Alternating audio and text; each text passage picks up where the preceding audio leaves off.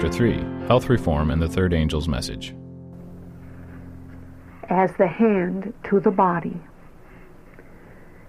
December 10, 1871, I was again shown that the health reform is one branch of the great work which is to fit a people for the coming of the Lord.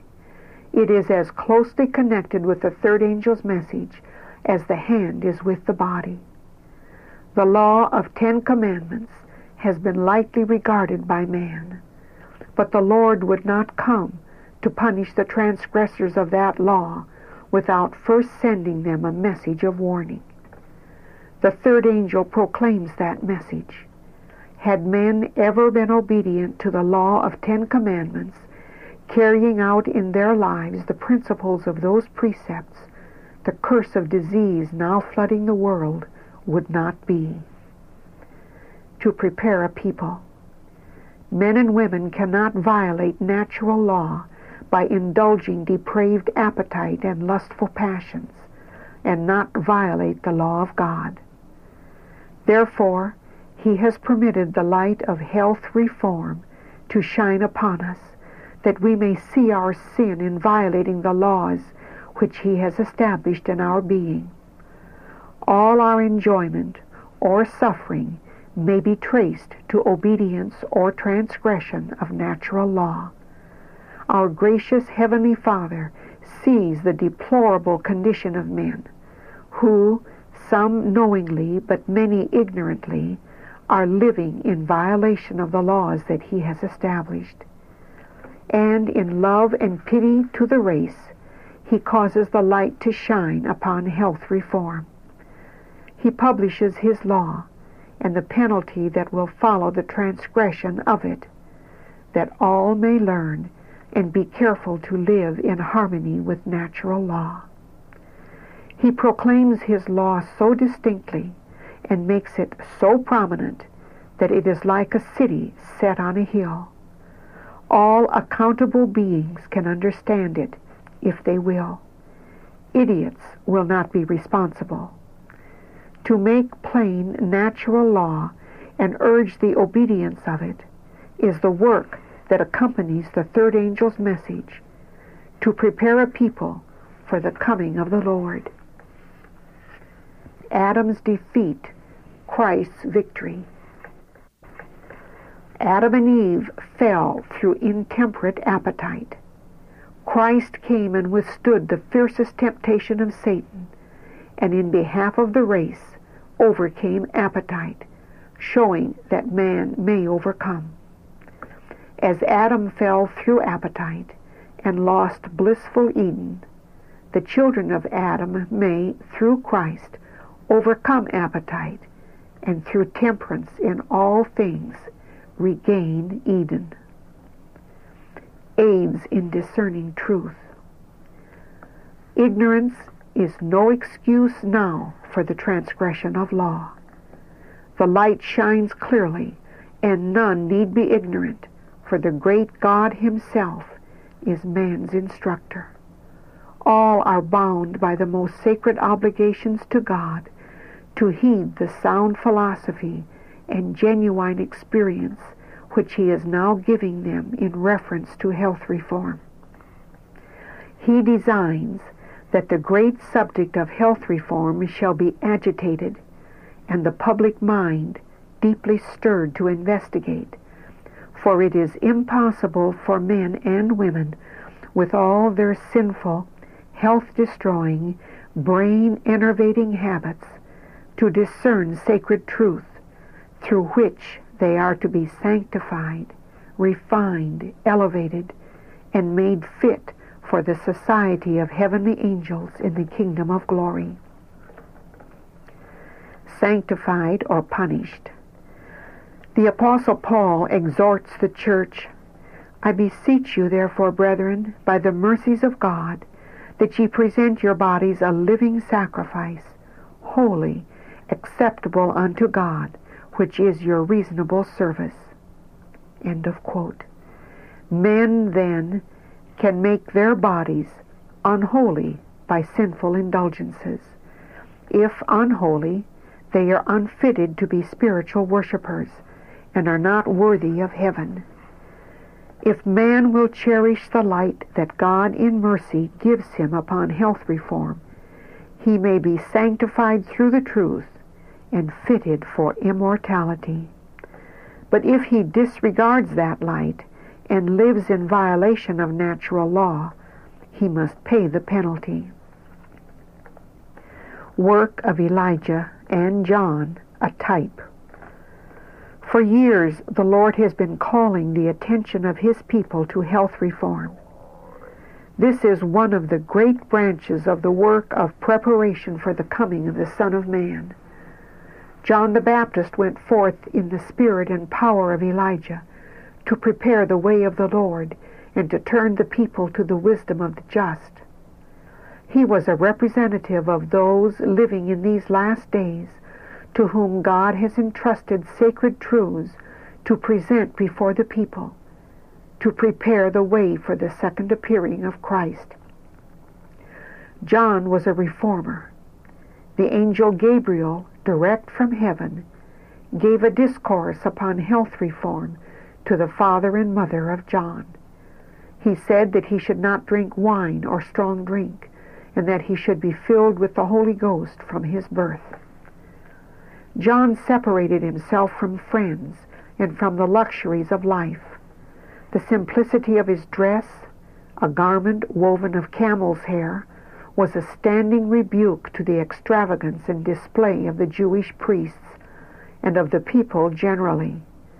His diet, purely vegetable, of locusts and wild honey, was a rebuke to the indulgence of appetite and the gluttony that everywhere prevailed. The prophet Malachi declares, Behold, I send you Elijah the prophet before the coming of the great and dreadful day of the Lord, and he shall turn the heart of the fathers to the children, and the heart of the children to their fathers. Here the prophet describes the character of the work. Those who are to prepare the way for the second coming of Christ are represented by faithful Elijah, as John came in the spirit of Elijah to prepare the way for Christ's first advent. The great subject of reform is to be agitated, and the public mind is to be stirred. Temperance in all things is to be connected with the message, to turn the people of God from their idolatry, their gluttony, and their extravagance in dress and other things a marked contrast.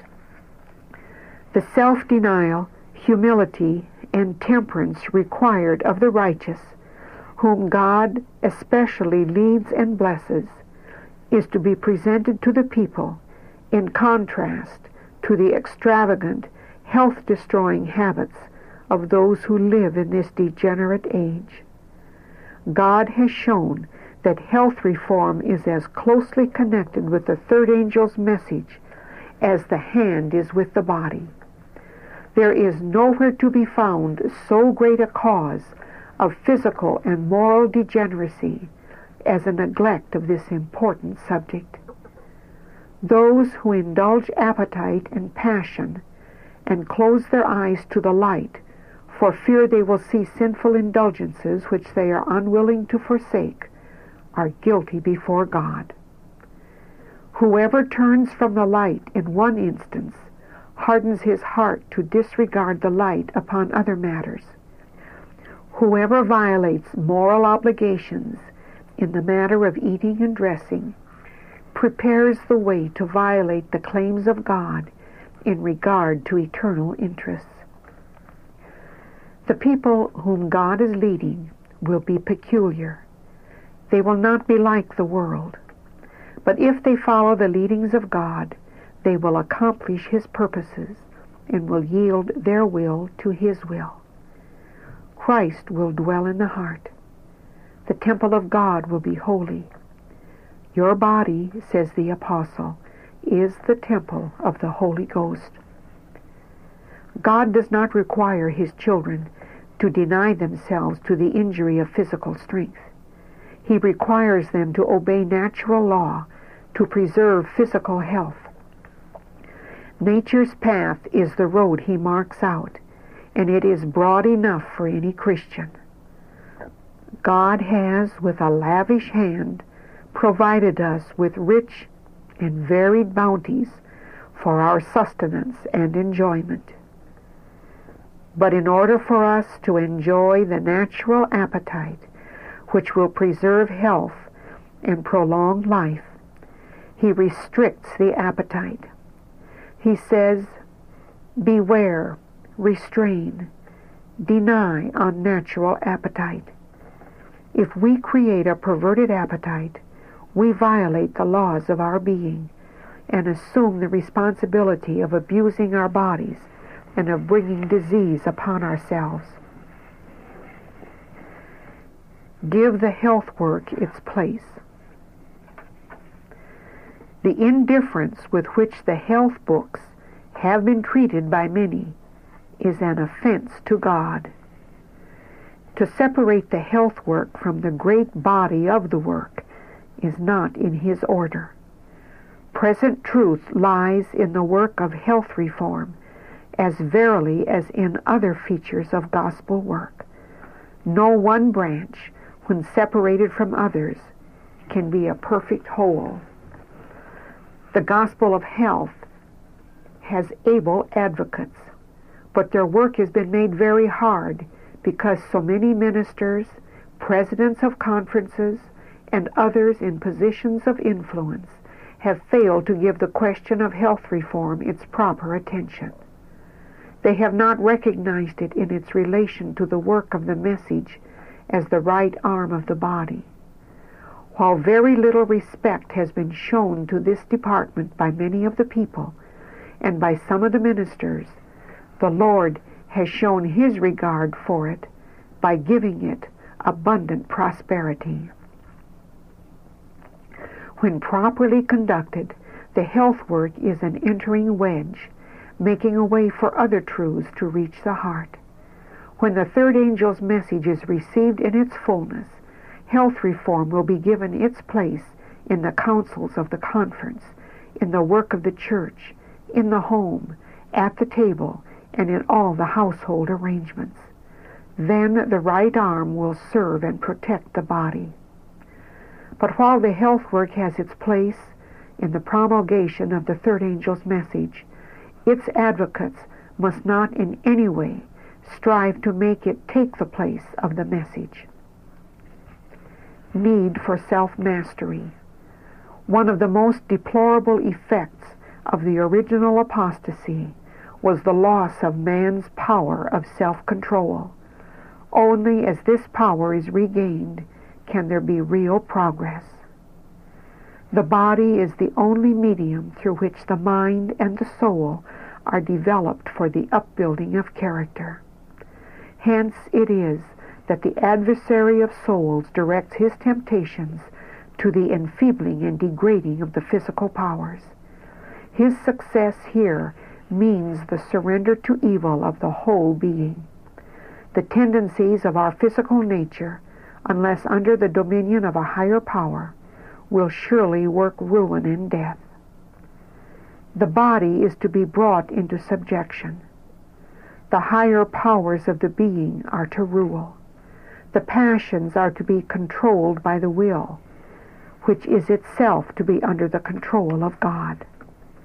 The kingly power of reason, sanctified by divine grace, is to bear sway in our lives. The requirements of God must be brought home to the conscience. Men and women must be awakened to the duty of self-mastery, the need of purity, freedom from every depraving appetite and defiling habit. They need to be impressed with the fact that all their powers of mind and body are the gift of God and are to be preserved in the best possible condition for His service ministers and people to act in concert. One important part of the work of the ministry is to faithfully present to the people the health reform as it stands connected with the third angel's message as a part and parcel of the same work. They should not fail to adopt it themselves and should urge it upon all who profess to believe the truth. The health reform I was shown is a part of the third angel's message and is just as closely connected with it as are the arm and hand with the human body. I saw that we as a people must make an advance move in this great work. Ministers and people must act in concert. God's people are not prepared for the loud cry of the third angel. They have a work to do for themselves which they should not leave for God to do for them. He has left this work for them to do. It is an individual work. One cannot do it for another. A part of, but not the whole message. The health reform is closely connected with the work of the third message, yet it is not the message. Our preachers should teach the health reform, yet they should not make this the leading theme in the place of the message. Its place is among those subjects which set forth the preparatory work to meet the events brought to view by the message. Among these it is prominent. We should take hold of every reform with zeal, yet should avoid giving the impression that we are vacillating and subject to fanaticism. The health reform is as closely related to the third angel's message as the arm to the body, but the arm cannot take the place of the body. The proclamation of the third angel's message, the commandments of God, and the testimony of Jesus is the burden of our work. The message is to be proclaimed with a loud cry and is to go to the whole world. The presentation of health principles must be united with this message but must not in any case be independent of it or in any way take the place of it. Its relation to medical institutions. The sanitariums which are established are to be closely and inseparably bound up with the gospel. The Lord has given instruction that the gospel is to be carried forward, and the gospel includes health reform in all its phases. Our work is to enlighten the world, for it is blind to the movements which are taking place, preparing the way for the plagues which God will permit to come upon the world. God's faithful watchman must give the warning. Health reform is to stand out more prominently in the proclamation of the third angel's message. The principles of health reform are found in the Word of God. The gospel of health is to be linked firmly with the ministry of the Word. It is the Lord's design that the restoring influence of health reform shall be a part of the last great effort to proclaim the gospel message. Our physicians are to be God's workers. They are to be men whose powers have been sanctified and transformed by the grace of Christ. Their influence is to be knit up with the truth that is to be given to the world. In perfect and complete unity with the gospel ministry, the work of health reform will reveal its God-given power. Under the influence of the gospel, great reforms will be made by medical missionary work. But separate medical missionary work from the gospel, and the work will be crippled our sanitariums and our churches may reach a higher, holier standard. Health reform is to be taught and practiced by our people. The Lord is calling for a revival of the principles of health reform. Seventh day Adventists have a special work to do as messengers to labor for the souls and bodies of men. Christ has said of his people, Ye are the light of the world. We are the Lord's denominated people to proclaim the truths of heavenly origin. The most solemn, sacred work ever given to mortals is the proclamation of the first, second, and third angels' messages to our world. In our large cities, there should be health institutes to care for the sick and to teach the grand principles of health reform. An entering wedge. I have been instructed that we are not to delay to do the work that needs to be done in health reform lines. Through this work, we are to reach souls in the highways and the byways. I can see in the Lord's providence that the medical missionary work is to be a great entering wedge whereby the diseased soul may be reached. To remove prejudice, increase influence. Much of the prejudice that prevents the truth of the third angel's message from reaching the hearts of the people might be removed if more attention were given to health reform. When people become interested in this subject, the way is often prepared for the entrance of other truths. If they see that we are intelligent with regard to health, they will be more ready to believe that we are sound in Bible doctrines. This branch of the Lord's work has not received due attention, and through this neglect much has been lost. If the church would manifest a greater interest in the reforms through which God Himself is seeking to fit them for His coming, their influence would be far greater than it is now. God has spoken to His people, and He designs that they shall hear and obey His voice. Although the health reform is not the third angel's message, it is closely connected with it. Those who proclaim the message should teach health reform also. It is a subject that we must understand in order to be prepared for the events that are close upon us, and it should have a prominent place. Satan and his agents are seeking to hinder this work of reform and will do all they can to perplex and burden those who heartily engage in it. Yet none should be discouraged at this, or cease their efforts because of it. The prophet Isaiah speaks thus of one characteristic of Christ. He shall not fail nor be discouraged till he have set judgment in the earth. End of quote. Then let not his followers talk of failure or discouragement but remember the price paid to rescue man that he might not perish, but have eternal life. The work of health reform is the Lord's means for lessening suffering in our world and for purifying His church. Teach the people that they can act as God's helping hand by cooperating with the Master Worker in restoring physical and spiritual health. This work bears the signature of heaven and will open doors for the entrance of other precious truths. There is room for all to labor who will take hold of this work intelligently.